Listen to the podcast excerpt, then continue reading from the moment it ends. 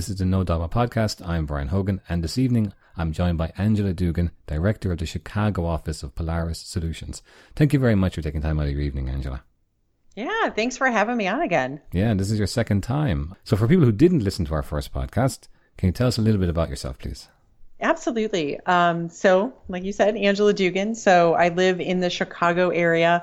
I work for Polaris Solutions. I'm the director of the Chicago office, and what that means is uh, I have responsibilities from uh, kind of a people management perspective, from a leadership perspective. I do a little account management. I do some agile coaching. Um, so it really means that that I kind of pitch in wherever wherever I'm needed, um, and it's been it's been pretty exciting. I've been in the role for uh, gosh, about a year and a half now. Prior to that, though, you were more, I'd say, more day to day technical. Is that right? Yes, yeah. So p- prior to that, I, I, did a lot of like implementations on with Team Foundation Server. I did some QA consulting, and then uh, maybe four or five years ago, I moved into the Agile coaching space. So I started doing Scrum training, Agile training, um, coaching of teams and executives and, and helping support agile transformations. I, I still get to do that on occasion, which is something I really love to do. So I'm, I'm glad I still get to do it once in a while, but uh, it's, a, it's a little harder to uh, to do full time with, with the other things that I do. So of those ones, the let's say the the techni- the heavy technical, the agile coaching, and now the the managing of the let's say the office, the director of the office, which of those have you enjoyed the most? Oh my gosh. I feel like that's asking a parent to pick their favorite kid, sure. right? Everyone should be able to. Right. Um, I honestly, I feel like I'm really enjoying the people leadership part of the director role. And I think, I think that's partly because I still get to leverage a lot of the same kind of knowledge and skills that I would when I was an agile coach. So it's understanding motivations and career aspirations and personalities and and trying to get all of that to gel. So it's it's kind of nice because I didn't completely leave behind everything that I did as an agile coach. I just focus it inwards on our our own team members instead of outwards on our clients. It sounds like you know your three roles or those those three recent roles are going to be a good foundation for what we're going to talk about tonight. Sort of teams, how you build teams, what make up teams. But the very first question is how do you define what a team is? so d- defining a team is is interesting because I feel like if you had asked me at five different points in my career, I probably would have given you five different answers, right? So, you know, straight out of college, I probably would have been like, "Oh yeah, the team, that's that group of people I sit in those cubes and and we're all kind of working on the same project and you know, if you were to ask me, say, two weeks ago, I, I'd give a very different answer because you you can easily work with people proximity wise, but not actually have any dependence on one another, not kind of feel the need to support each other. So I, I feel like definitely the way I define teams is much different now. Um, and and some of that is I'm not saying there's anything wrong with more of a work group scenario, which is how I would describe kind of that first one. Like you're a working group, like you're working on stuff, you're a group of people, but you're not necessarily the what I would personally call a team. Um, so I, I'm a big fan of. Uh, so Google did a lot of work. I, I, feel like at this point, most everyone is at least familiar with Project Aristotle, um, but they spent a whole lot of time kind of pulling apart what what makes teams effective and and essentially what what works in terms of motivation and what are demotivators and and what they came down to. They they there's this one sentence that I kind of picked out of their their um, high level summary, and it was that team members need one another to get one get their work done, and it was the needs one another that really kind of hit home for me, and that I honed in on. So, in that perspective, you know, you often hear about every developer should be full stack. Um, I, I, I want to focus it. We're going to come a little broader, but you, you hear this thing about everyone should be full stack. Everyone should be able to do everything. If everyone can do everything, then why would you need other people? Yeah, and that's that's an interesting one because I I think it started in the right place and I think like a lot of the things you hear people talking about whether it's agile or not, right? Because I think a lot of these concepts are applicable regardless of what methodology you're you're um, subscribing to.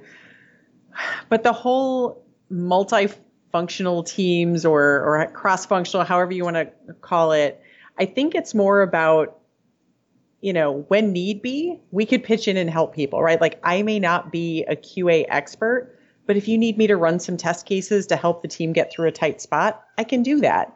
I may not be a whiz at React, but man, if you need someone to slam out a couple of quick pages because otherwise the team is not going to hit their goal and otherwise I literally would be doing nothing. Um, to me, that's how I see a cross-functional team is we can swarm, we can find ways to support each other. You know, we're willing to be cross-functional and not just I'm the person who writes the code or I'm the person who runs the test and, and it's not my job to do that other thing. I'm going to come back a little bit more broad question now. What what do you think makes a good team?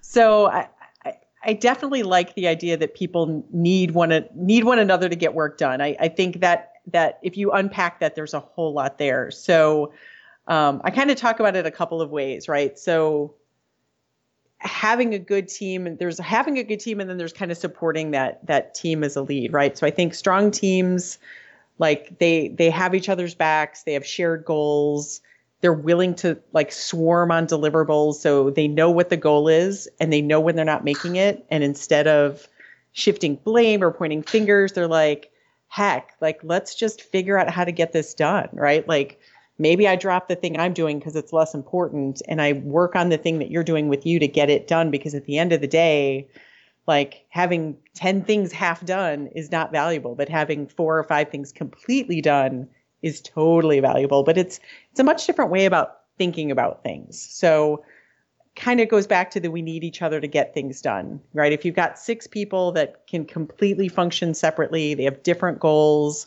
um, they have no need to interact or check with each other for dependencies. To me that's again that's a work group. That's not really a team. You in your presentations on this topic you you focus uh, part of it on the idea of introverts and extroverts.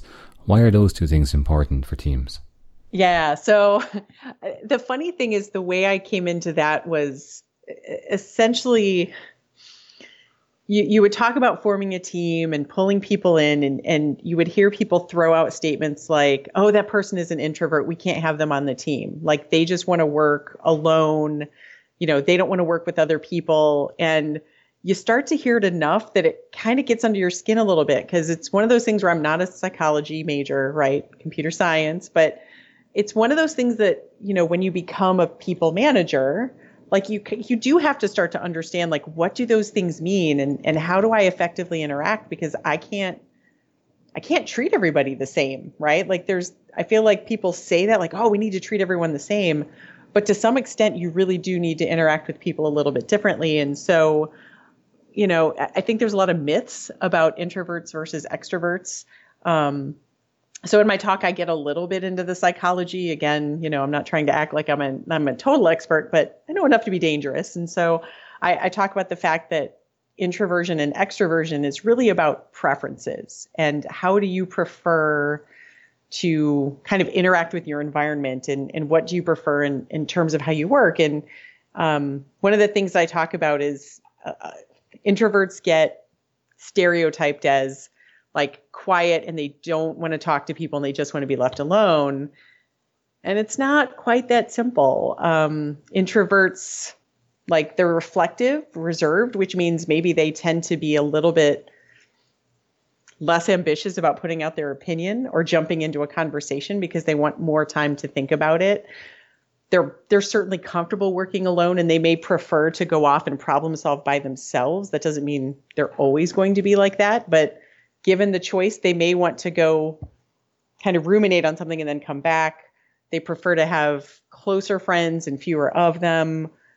And they spend more time thinking about things than doing, right? That doesn't necessarily mean they don't want to work with other people.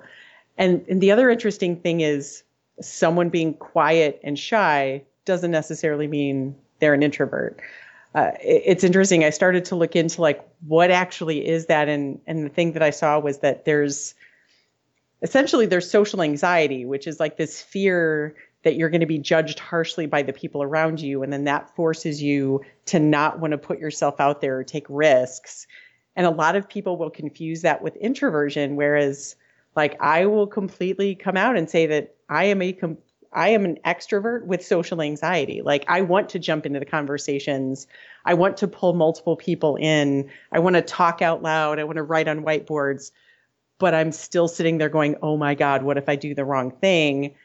And there are people who assume that I'm an introvert because I can come across as quiet and shy when it's really I'm an extrovert that is like shriveling because I'm like, oh my God, I want to get out there and and talk out loud and brainstorm with this group, but I'm so afraid I'm going to say the wrong thing.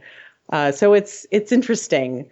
Um, I, I talk about the fact that like I'm the extrovert in my relationship, my husband is the introvert, but he is the loud, boisterous one, and I'm the one that'll come across quiet and shy. But it's it, it's just it's so interesting and the, the point really is that you can't make an assumption based on outward appearances you really do need to understand which side people might fall on or in some cases i talk about ambiversion which is you're not always one thing or the other like i totally an extrovert like you've you've met me at several conferences now bryan you know i am not afraid to like work the room and meet everybody and and like hey what are you doing like i'd love to be on your podcast but I get to a point where I'm like, I'm done. I, I just I need to go back to my room and kind of like have a little bit of quiet time. And then the next day I'm super charged up and I want to do it again. So it's it's really interesting. Like it, there's a lot to dig into there.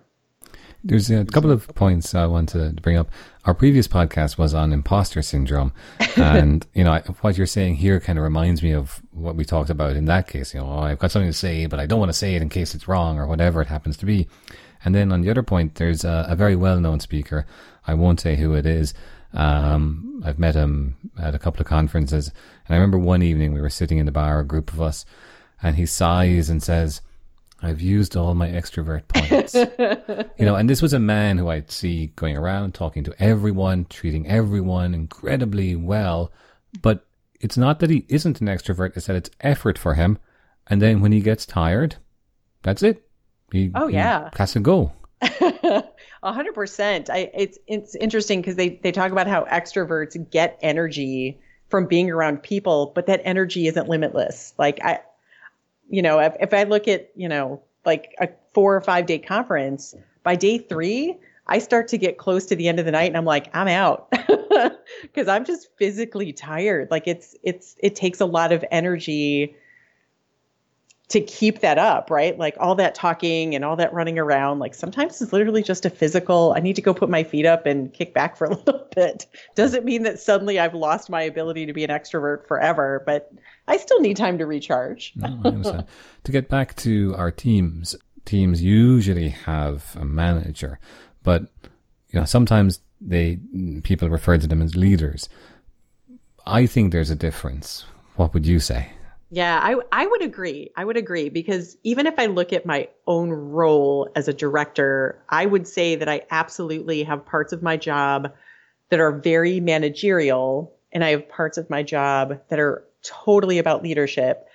And when I think about a manager, right? And and people people in tech might might often either think of like their direct manager at work or maybe a project manager that's that's running a project that they're on. And if you think about what they do, it's it's kind of about like keeping track of things. Like when I think about my manager duties, it's things like approving time cards, approving expenses, ask, answering HR questions. So it's much about managing the day to day and kind of keeping the lights on and keeping the business humming. Like that's that's what I consider my managerial duties. Um, again, not claiming to to be the ultimate expert on this, but um, on the leadership side, I would say that's where you start seeing things like, you know, empathy for my employees and like listening to the things they're struggling with and understanding what their career aspirations are and and kind of digging into are they an introvert or are they an extrovert like do we need to have more time in one-on-ones or would they rather interact with me in a large group setting eh, some of that does fall under my manager duties, but there is a certain amount of leadership that has to go into that to make me good at being a good manager, or at least what I think people perceive as a good manager. A lot of times I feel like you'll hear people talk about, oh, they're such a bad manager. Uh, and sometimes they're put into a role that's just not natural for them. Maybe as a manager, right, they're, they're, they're being asked to do a lot of things that just don't align with the things that excite them, or they struggle with things like mediation or empathy or coaching like those are hard things those are those are not things that you just kind of start doing out of the blue especially if you have no experience or passion for it do you think it's kind of a problem or a common problem in our industry that the path for developers generally leads to management of other people and you know if you want to keep getting promoted and keep increasing your salary in a lot of companies that's your only option Oh boy. um, I do think that's true. And, and it's funny because I've sat at a number of roundtables recently with people in my role and, and sometimes executive level who we struggle with that because we want to have, I call it a career jungle gym instead of a ladder, right? Because you can kind of go all over the place instead of just up. Um, but up doesn't have to be managing people. Up could be, you know, being a being a better thought leader or kind of managing where the business goes from a technology perspective and not managing people. At our company, we actually have something that we call practice leads. So we have practice areas that focus on cloud and agile and DevOps and development. And each one of them has a lead who part of their job is helping us steer the ship in the right direction. Like, what are the technologies of the next six months, two years, five years? Like, where should we be moving as a company? What should we be training people on? Uh, they also keep us in check in terms of, hey, we're talking to a client about doing that kind of engagement. We want thought leadership to be part of those conversations to make sure that that we're we're doing the right things for our clients and that everybody who's on that team kind of understands where they should be going and, and has somebody to get coached or ask questions, things like that. So it, it can it can be tricky for sure in IT and and I have you know I'm not going to say I haven't run into some really great managers because I have, but I've also run into a handful of people that even themselves they would admit like I've been a developer for 10 years and they didn't know what to do with me so they promoted me to a manager and it's clear that they're not happy. Doesn't make them a bad person. It just means that you know somebody put them in a role that it's it's not a good fit for them. Uh, but it's it's it's definitely a challenge. I, I I think we're trying to address it at our company, um, and I've certainly you know I've got some other folks that I know in the industry that we kind of mind meld once a quarter or so to talk about it because it is it, like you know it's a challenge. That leads me very nicely on to the next question: was how do you find the strengths of people, and then and then uh, more broadly the strengths of a team? so so so that one is interesting because you know, some of it is always going to come down to having conversations and just sitting and talking to people, right? And it's there are certainly tools that that I can talk about because there's a few that I've found that I find very interesting and and sometimes they're polarizing. I've given talks where people are like, "Oh, that tool is garbage," or "You can't rely on those tools," um, and, and, that's not a, the only way to do it. So I would always start with a conversation. Sometimes it's just getting to know them literally as a human being. Like what makes them tick? What are the things that get them excited and jazzed in the morning? What are the what's the project that they like the least and why? That can start to give you some ideas of what people's individual strengths are, where they're going to be the strongest and what is their kind of highest purpose best use. Um, and then there are some interesting tools. So I I like things like Myers Briggs. And I know I feel like just saying that I'm cringing thinking about the people listening to the podcast going, oh, that psychology nonsense. Um, it's interesting because the stuff that you get out of like Myers Briggs, for instance, it talks about preferences. It's it's not etched in stone. I've taken it several times over the course of my life, and my results have shifted slightly. Like one or two of the letters have changed over the last 20 years, which makes sense. Um, and it gives you a starting point. So I, I remember uh, one of the other ones I like is Clifton Strengths Finder. I remember doing that when I worked at Microsoft. We took it, and then um, I was actually at a client a couple of years ago, and the manager asked me to take the Clifton Strengths Finder, and I was like, "Wow, that's super interesting." I'm I'm here as an agile coach, and and it turned out that he like he loved it. He used it to understand what what interested people, what was their highest purpose, best use, and he ended up kind of shifting how myself and my team member like the things that we did based on our our strengths and it it actually to his credit like we ended up in a much better place so the other thing i like about them is it gives you a conversation point right because you take myers-briggs and um, i'm trying to remember where i fall on myers-briggs um, I, I know it's it's E ENFJ, so that's extroverted, um, intuitive, feeling, and judging. it's been a while since I've looked at it. Um, and and it's funny because there's there's this website called 16 Personalities that then maps it to people. And when I and when I looked at it, it's been like five or six years since I looked at it. It's called the protagonist, and it's people who are charismatic. They're natural leaders. They love to figure out how to create these strong teams by understanding what makes people tick.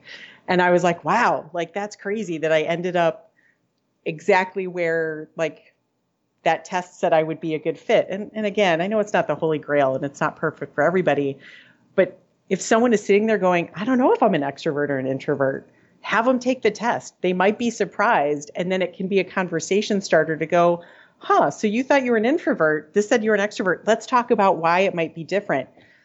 Maybe, maybe it's wrong, right? Or maybe it's right, but they just misunderstood what extroverted really meant.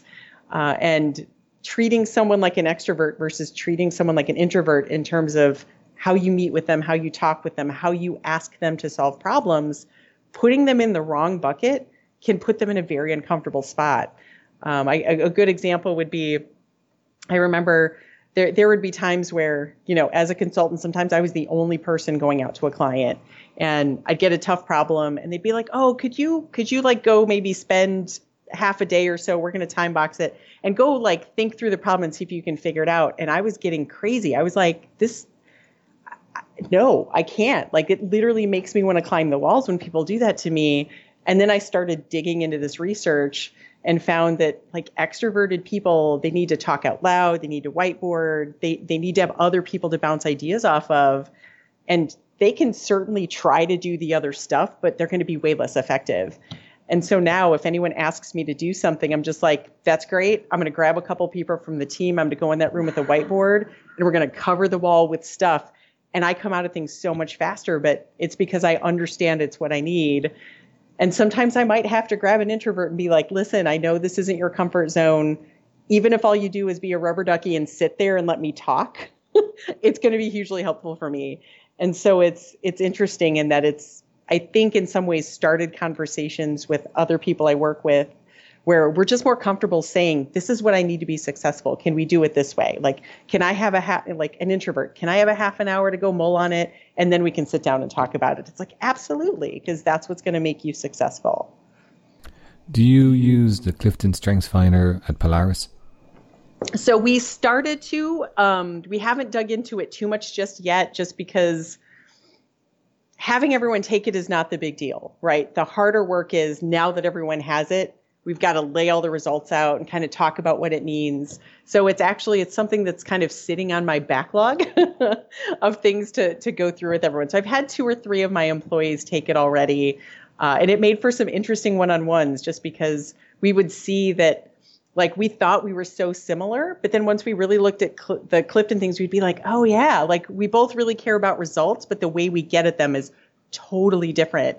And I remember uh, one of my my coworkers, who's a friend of mine, we were on a gig together, and we really enjoyed talking to each other, and we got along spectacularly outside of work.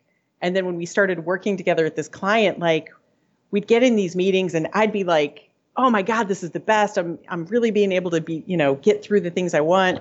And he would be sitting there like, "Oh my God, shoot me! Like this is killing me." And so we did the Clifton Strengths Finder, and when we compared, it was like, oh my gosh, like I'm totally the like big vision, creating connections and understanding processes person. And he was the like, just tell me what to do and I'm gonna go get it done. I don't want to talk about the big picture stuff. So like once we figured that out, we would just divide and conquer differently. And the whole thing went so much better after that. So I, I would like to eventually do this with everyone on the team, but um, I think part of it is we're we're hiring a lot of people right now. We're we're trying to like let the dust settle on all these new people joining the company, and then uh, at some point I will look at doing Clifton Strengths Finder with with hopefully everybody. It's one of those weird ones that it's often missed that in companies or in any organization they don't realize that the biggest part of whatever they're doing is people. Like in software, It's people requesting it. It's people building it. There are people that you have to work with on a day to day basis. There's someone who's accounting for the money. You know, you've got nothing but personalities and attitudes and interpretations. The actual software itself is obviously important, but it's not the hardest part. And yet we put so little time into it. So like I can think of many times I've worked in teams.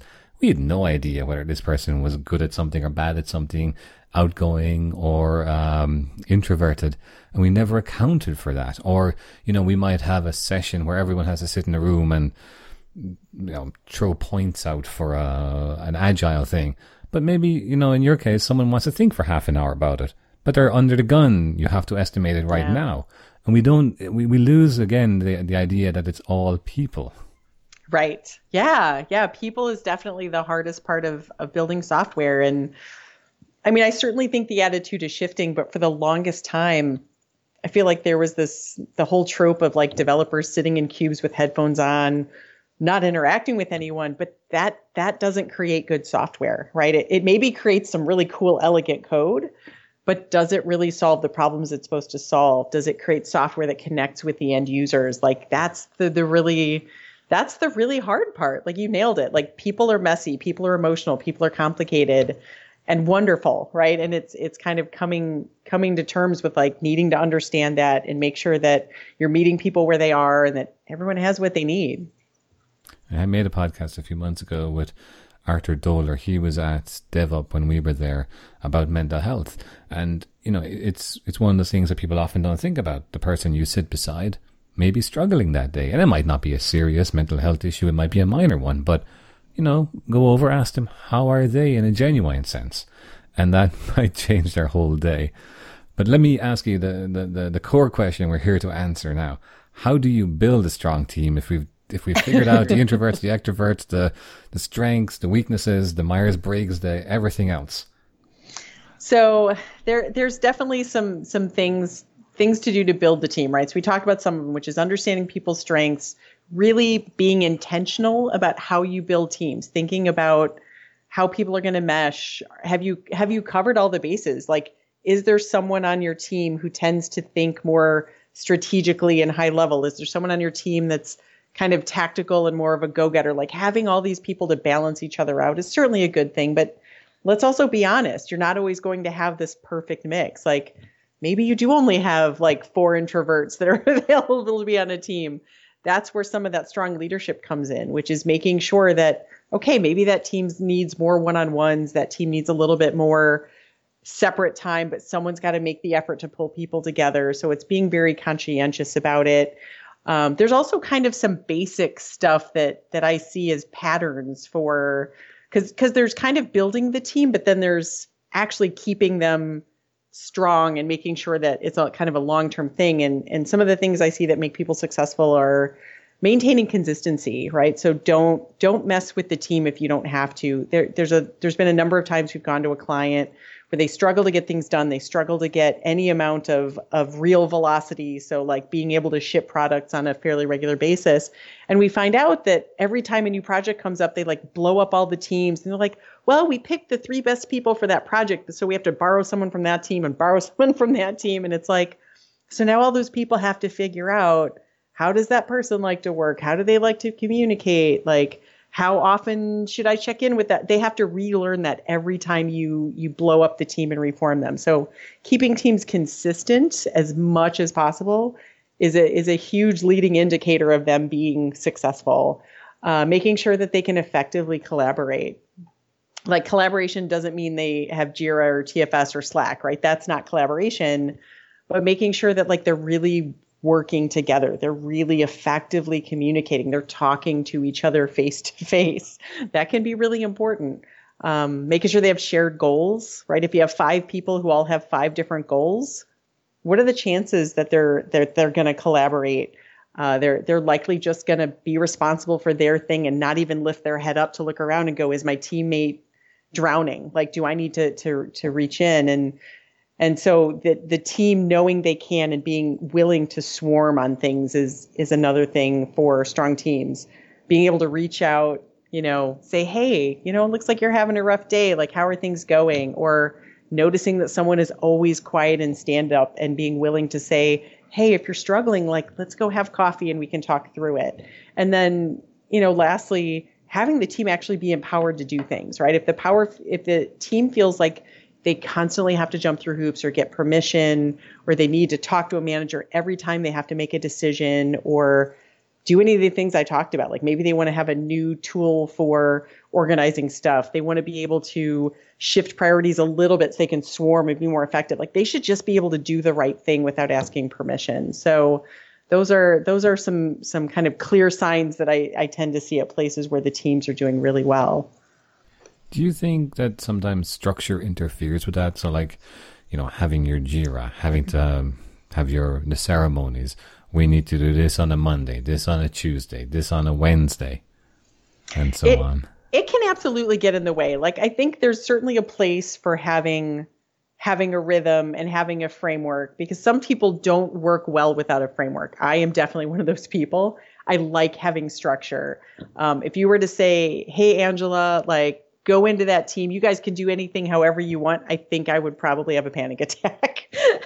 like I like having some structure and some ground rules, uh, but being able to kind of flex to meet what we need. Like if we want to have stand up at two o'clock at the Panera on the corner, we should be able to do that if our team finds that an effective way to do it. Um, if we if we're like, you know what, we're we're gonna follow the agile stuff, but it's not really Scrum, and we're not going to necessarily use a tool, like fine, use post-its and and crayons for all I care, right? Just do what works for the team, but make sure everyone on the team agrees and that it really does work for everybody. Um, I, I, was just talking to a customer today, and they were kind of asking about the tools question as as they're going through an agile transformation. And one of the things I said is like tools are not going to solve your problem. Like we don't take a tools forward approach because tools are never going to fix things like really they're just a good tool for keeping track of stuff and creating reports. It's less work than having to do it all manually but um, at the end of the day like you can have a you know a totally effective team and tools may actually get in the way. You know to your point there that you know if, if collaboration and talking with each other is the one of the more important things if you're doing that successfully, you probably don't need some of the ceremonies. You could probably cut out your daily stand up because, well, you're talking 10 times a day anyway. Yes. yeah, absolutely. You know, there's a kind of a prescriptive things, but as you said, it's a framework. And for some organizations, you need that. But what I have found is that the teams that are more effective need far less. Uh, they don't need the ceremonies because, well, they're doing well and they're doing it the way they're comfortable with. Where I found that the ceremonies can be useful is at the start or when you when you're struggling, because now at least you're you've got some pattern that you can kind of go, well, we'll try this, we'll hope it works, and if it does, great. If it doesn't, we'll try something else, as opposed to you know cowboy coding. right, right. And and like in really large organizations, right? We've worked for organizations where there's hundreds of developers, there's dozens of teams. Having a framework helps because if they all have to do their own thing, but then also kind of roll up and share ideas and things across all of those teams, like having some boundaries that align allows them to line up a little bit better. But again, like only so much as you need and not more than you need is is kind of the golden rule there. There was something I came across a few years ago talking about teams, and it was the idea that if you change a team member, it's a different team. And I've experienced this that, you know, there, there was a team I was on, it was doing well, and we brought in someone who was difficult. And I'm being very generous, a, a poisonous character. And man, you know, things went downhill from there. Yeah, it's and I don't I don't remember the name of this the psychological phenomenon, but I was I was reading a book I think it was earlier this year called The Culture Code. And the culture code is all about building effective teams and building strong cultures. And one of the things in the book is they talked specifically about psychological experiment where they had a group of people that had been working together for a while that were working really well. And they specifically injected someone who was kind of not toxic, like they weren't a jerk or anything, but they were like, oh God, like this is so hard. Like, I don't think we can get it done. They were very negative and like low energy. And they talked about how this previously like vibrant, collaborative, like, like this energetic team that was all motivated to get things done, like slowly started to like essentially come down to that person's level. So it's almost like the most toxic person on your team will everyone will gravitate towards that whereas their their experiment was like maybe if we bring this person in like they can all bring that person up and generally that is not how it goes so yeah you could bring on you could have a totally effective team slamming through things and then bring in one person that could totally change the dynamic um, especially if you're pulling someone out because maybe you pulled out the person who was who was like the per, who was like the coach for the team or the motivator whatever that person's strength was it could have been when they came out of the team, nobody backfilled it, and now there's this big vacuum. Um, so it's it's interesting how much of this, at the end of the day, really does kind of come down to psychology. Hmm. Any book recommendations along with the ones you mentioned? I know from your slides you talk about Drive and Dare to Lead. are those are they your primary go tos for this? So I my my my two more re- so Drive to me is like an oldie but a goodie. So I remember I read Drive like probably 10 years ago when it seemed like everybody at every conference ever was recommending Drive. And I was like, okay, I get it. I'm going to read the book. And I really liked it because it talks about the psychology of what motivates people. And then Dare to Lead is something that I picked up maybe six or seven months ago. And it, made so much sense to me in this position that I'm in now because it's all about how to be an effective leader in a world full of messy people, right? Where you have to talk about vulnerability, you have to have really hard conversations, you have to be empathetic, and it's and it's just to me, Dare to Lead. I think I've read it now three times because every time I read it, I pick up something new from it. Um, so I definitely recommend it to anyone who is either in a managerial position or in any kind of leader position. And you don't have to be a manager to be a leader, right? It's you could be a team lead, you could be an agile coach, you could just be a QA person on a team who is like looking to like build their leadership skills. Um, there, there's definitely some hard topics in that book. Um, so talking about things that you know things that you have fear around or talking about things that make you uncomfortable and being open to sharing sharing things very candidly with people. It's it's been really interesting. So I, have been a big fan of dare to lead. Um, and like i said culture code was another big one for me recently just because it looks at culture and team building from a lot of different perspectives. They talk about Pixar, they talk about um, championship basketball teams, they talk about the military, and there's so many good lessons to to be learned from from both successes and failures there. I'll put in a few of the links to those books that you mentioned into the notes of the podcast. But any final notes before we wrap up for the evening, Angela? Um, you know, I think the only other things that that I would share um, is so eh, along those same lines in terms of the books is there's there's an, a, another podcast in addition to yours, Bryan. Um, so one of our our coworkers, he's actually an agile coach for us. Uh, is used to be a, a a basketball coach. He's actually still is a basketball coach, but now I think it's more um, younger youth leagues instead of college basketball. And he actually has a podcast called Out from the Cube. Uh, and it's great because he talks about a lot of these topics, but he comes at it, I think, from a very approachable perspective. And I love listening to it because it feels like George is just talking to me as I'm driving in my car.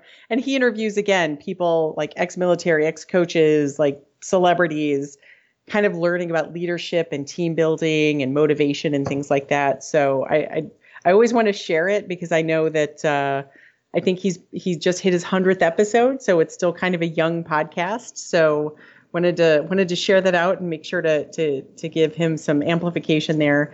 Uh, and the other thing that I, I wanted to share is um, so I'm speaking at a number of conferences coming up. I'm speaking at VS Live San Diego in October.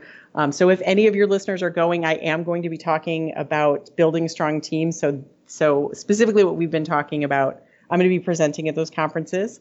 I'm also giving a similar talk about communication, effective communication at that conference, which is a local conference in the Wisconsin Dells that's coming up August 5th through 9th. Um, I've been a part of that since the beginning, so I'm, I'm pretty passionate and maybe a little biased towards the conference, but uh, it's literally called that conference, and uh, highly recommend if if people haven't checked it out that that they do. Tickets are still on sale. You can bring your family. There's there's a family track uh, and there's water parks. So what what more could you ask for? I, I think that's about it. Well, Angela Dugan, thank you very much for your time this evening. Yeah, thank you, Bryan. It was great talking to you again. If you liked this episode, you might also like the other episode with Angela on imposter syndrome. That's episode 80. or episode 117 with Arthur Doler on mental health advice for developers, or episode 75 with David Mead, Start with Why and Better Communications